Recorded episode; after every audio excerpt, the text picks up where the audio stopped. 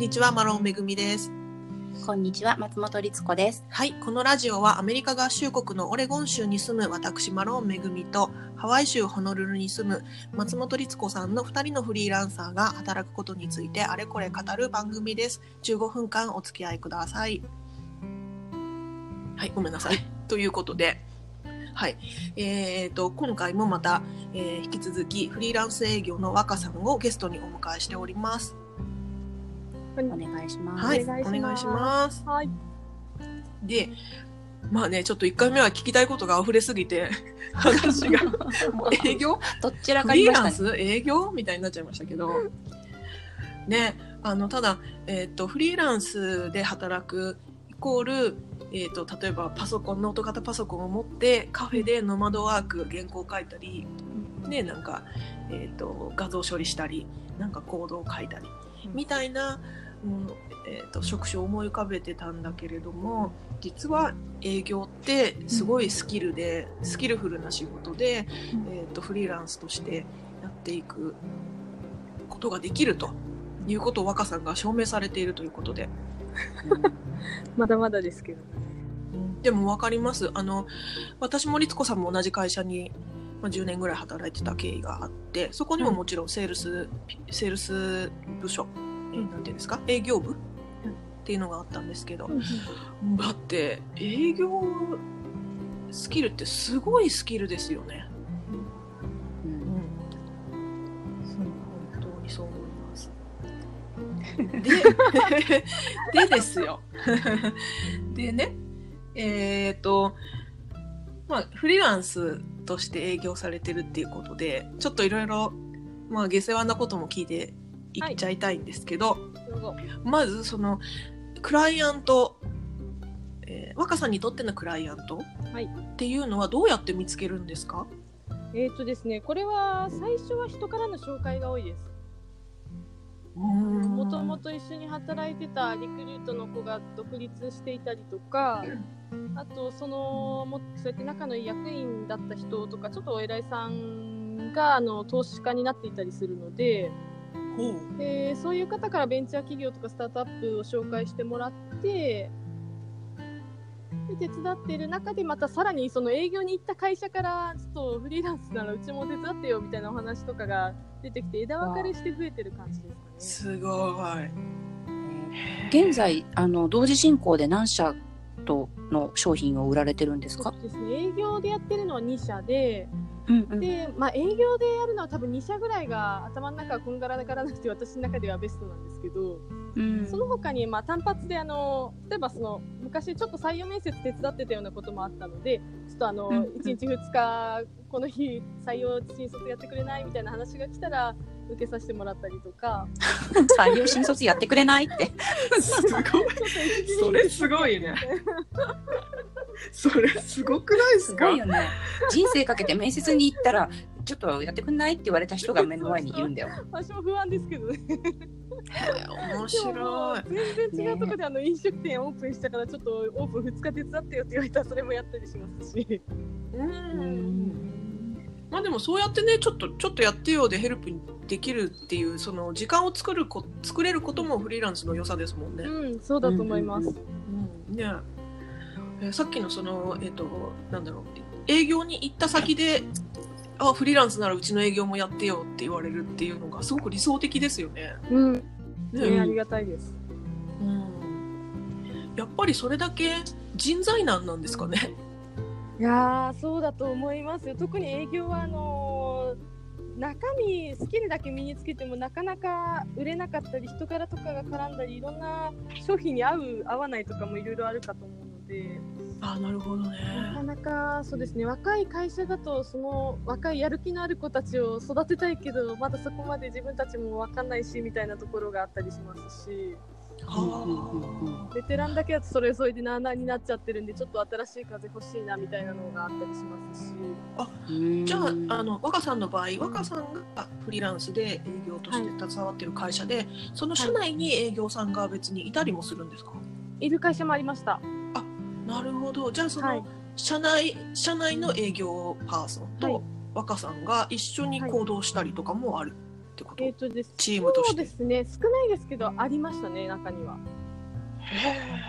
あとは東京だとあのベンチャー企業とかインターンで大学生を入れてる会社が結構ありますので。ほなのであのインターンの大学生期間限定の大学生にその間にできることとかを一緒に考えてあの電話で営業するときはこういうこと言った方がいいよみたいなトークスクリプトを一緒に作ったりとか。うはあそういうこともしてるんだそうですねだから私が手伝う期間は例えば3ヶ月とか半年とかでもじゃあその後使えるものを一緒に残しておこうかみたいな感じでやることが多いですかね。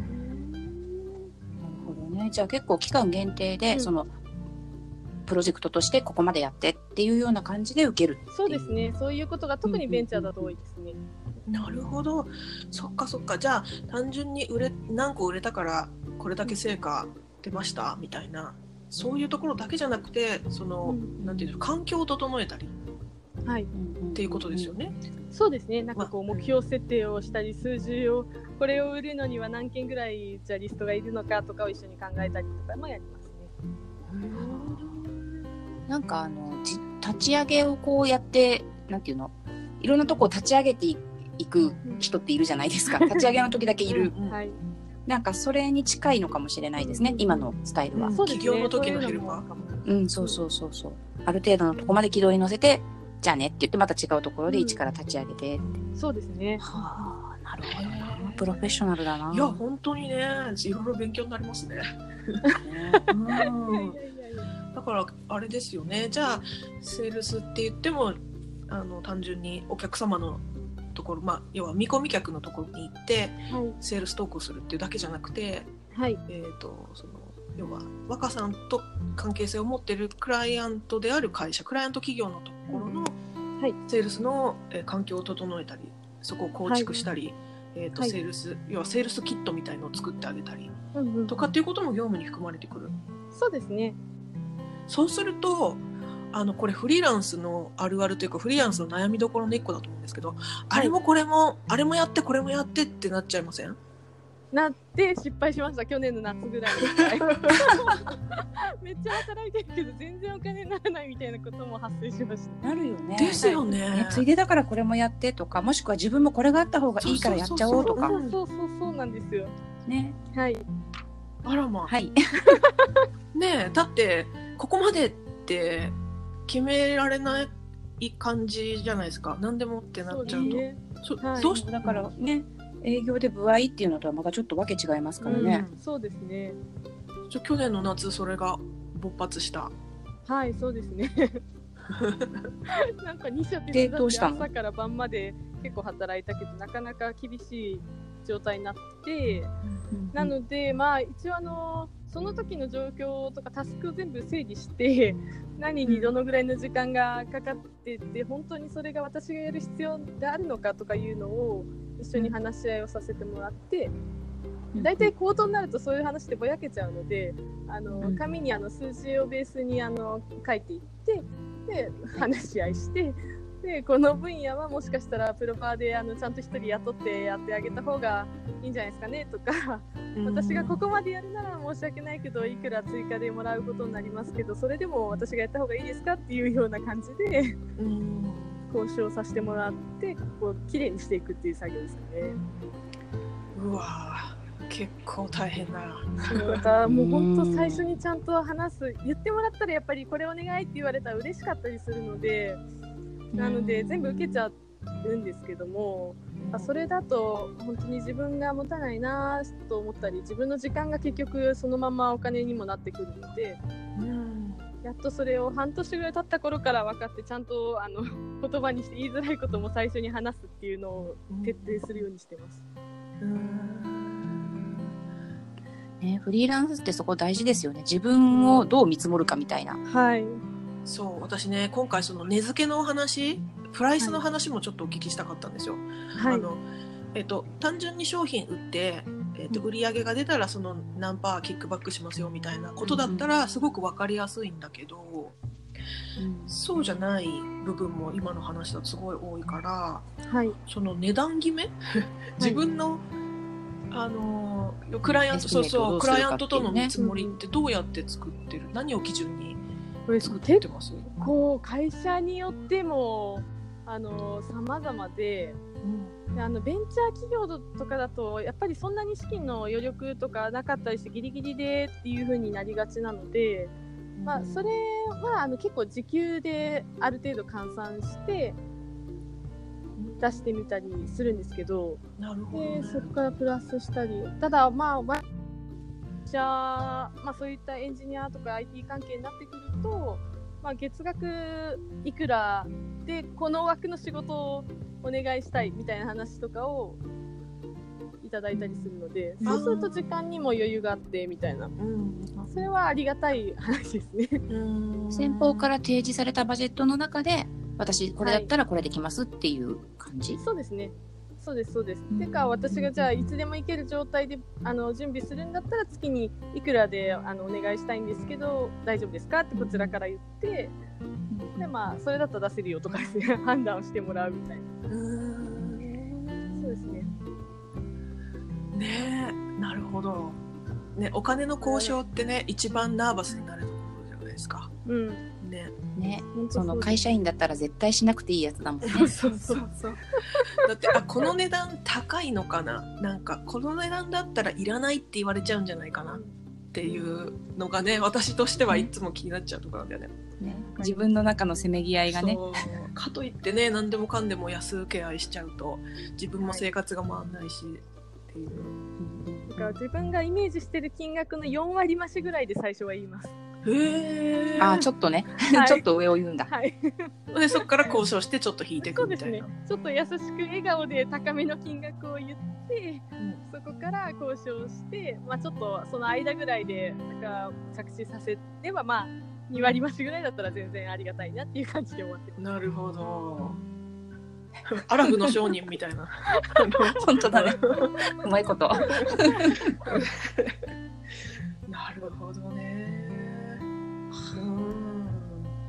いや、あの、多分、あの、企業側もフリーランスで営業、営業部門を外注するっていうことってなかなかないと思うので、そういう意味では、はい、ね、根付けがすごく難しいのかなって思ってたんですよね。これでも東京だからこのスタイルがやりやすいっていうのも結構あると思います。うんんなるほど。はい私もともと福岡出身なんですけどもへやっぱりその地方とかで今いろいろ聞いてるとなかなかやっぱ本社機能が東京にある会社がほとんどなのでうん。そうすると現場じゃそのフリーランス今までいなかったフリーランスを営業で投入するっていうのにあの決済みたいなのが降りるっていうことは スピード感的にはちょっとイメージしにくいっていう話をいろいろされるんで。確かに。うん、そうですよね。死者でねうちやりますとか。そうなんですよ。いいんだろうね。上のハンコもらわなくっちゃみたいなね、だから次上司に会ってくださいって言ってもかなり上の人に会えるっていうのは東京ですごいスピード感持ってできるポイントかなって思います。うんうんそういう意味ではね、やっぱりスタートアップとかベンチャーみたいなところの方が話は早いっていう感じですね、きっとね。そうですね早いですね。なるほど。ね、面白いですね。うん。でも実際やっぱりそういう形にあのお仕事を変えられて、はい自由な時間って増えました？増えました。増えたんだいや今時期にすっごい嬉しそうだった嬉しそう、笑っちゃった。いや時期によってやっぱりギュッと仕事が集まって動けないっていうところもできたりはしますけど結局それも自分であの組み立ててそうなってるのでじゃあちょっと来月とか再来月はちょっと5日ぐらい連続で休みにしてどっか行こうかなとかいうのも自分でこう作れるのでそういう意味ではストレスがないですね。ね、結構海外行かれたりとかしてますもんね。そうですね海外行くようにしてます。うん。なるほど。ね。なるほどです。結構うん。はい、あどうぞどうぞ。うんああ、いい、いいやいい。どうぞ、どうぞ、どうぞ。すいません。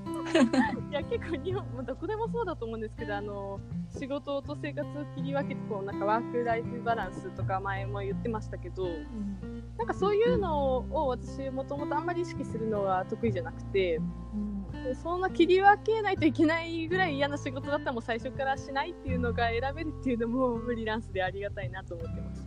うん、なるほどね。うんうんうんそこはなんかわかりますうん。自分がね、本当に売りたい商材だけ売ればいいですもんね、フリーランスだったらね。そうですね。今後ふこういうこうやって若さんみたいにフリーランスはいで営業をする方って増えていくと思います、うーん、どうですかね。増え。いや、まだそこまで増えないんじゃないかなっていう気はしてます。あの、マーケティングとか広報とかだと増えてくるんじゃないかなっていう気はするんですけど、うん、なるほどなるほど。うんやっぱり営業って稼ぎたい人も多いですし、うんなんかそのチームで売り上げをどんどん作っていくチームビルディングみたいなのにやりがいを感じる人もいたり、まあ、いろいろ働き方でプロジェクトマネージャーがやりたいとか、なんかどんどん昇進していきたいとか、いろんな考えの人がいるんで、結構そのどの部分でも組織にいた方が叶うっていうところも多いと思うんですよね。確かにそうですね。うん、そっか。そっかそっか。じゃあね単純にもう数字取っていきたいっていう人は一個の会社に所属してそこではいガシガシ売ってった方がうんうん。数字は作りやすかったりする。はい。なるほど。だけど一方で若さんみたいに、自分の自由な時間を作りたいとか、自分がいいと思ったものだけセレクトして売るスタイルにしたいとか、そういう人も今後は出てきそうですよね。そうですね、そういう人もいるかも。だから営業単体っていう、なんかその、さっきめぐみさんがおっしゃったみたいに、アメリカとかみたいに組み合わせでやる方とかは出てくるかもしれないですね。うん、なるほどなるほど。はい。律子さんなんかそろそろお時間なんですけど、あ、はい。うおきいや聞き漏らしてることあります？聞き漏らしてる。いや、でも、あの、やっぱりその、若いな人がこれから増えるかっていう話と、そういう人を雇おうと思う会社、うん組織が増えるかどうかっていうところって、やっぱり需需要と供給なので、はい。なんか非常に興味深いです。私もうだいぶ東京から離れて久しいので、はい。今日わかんなくなってるところもあるんですけど、はい。ね、なんかこううんうん新しいビジネスの形とか、はい。働き方の形とかがいっぱいあると思うので、うんなんかね、それを若さんを通じて、これからも追っかけていけたら面白そうだなって勝手に思ってます。ありがとうございます。恐縮です。いやいや、恐縮です。こちらこそ。ね、なんとなくあのもし私が経営者だったら雇いたいですけどねすっごい。だって私がもし私が経営者で何かね会社を回している立場で営業えっ、と営業マン社内に抱えず若さんをみたいに外注しできるんだったら私その方がいいなと思っちゃいますそう、経営者の方とかは言われます。うん結局売れるんだったら払うしって言ってくれるんで、金は ね金は払うとしてはね。究極の。そうだね。だから、あとは例えばに、あの、昭和の、例えば方々がもしだけどいた場合とかに、う。うんん今令和との兼ね合ねいとかね。うん今もう令和だけどね。平成飛び越してね、昭和とかいるじゃない？まだもちろん。だから、そういうところとの圧力とかもあるのかなと思ったり。まあ旧体依然とした会社はなかなか難しいでしょうけどねうん、そうですね。うんいやー楽しかったですいろいろ勉強になりましたいやーはい、勉強になりました。ありがとううございます。はいね、ありがとうございました。また。あの、何か、えっ、と、機会があったら、ぜひまたラジオに出てください。はい、ねぜひよろしくお願いします。はい。ということで、若さんでした。ありがとうございました。ありがとうありがとうございましたはいどうも